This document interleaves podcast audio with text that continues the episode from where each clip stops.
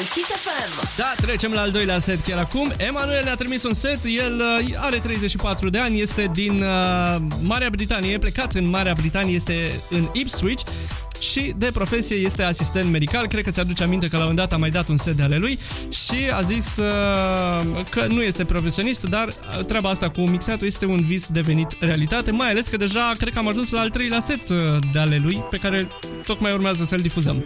Să știi că Andrei și cu Ionuț aplaudă în somn în momentul de față pentru că tu ai folosit corect această formulă gramaticală. M-am chinuit, m-am chinuit. Da, da, da. Nu că nu tu o greșeai, tu erai la care Da. corectai. Dar uite că și noaptea le iese, băieți. Uite, să le trimitem înregistrarea emisiei ca să, să te aplaude și în uh, pe trezie, ca Da. să zic așa. Dar eu m-am chinuit acum să-mi iasă. Păi na, Da, înțe- n-a eu fost. înțeleg, de, mă uit la paharul tău și înțeleg de N-a ce. fost simplu. N-a fost simplu nimic, nu e simplu la ora asta. Ba, de fapt, da, e simplu să asculti Kiss FM, e simplu să te simți bine, e simplu să petreci pentru că e weekend și uh, în seara asta, ce să zic, nu prea avem limite.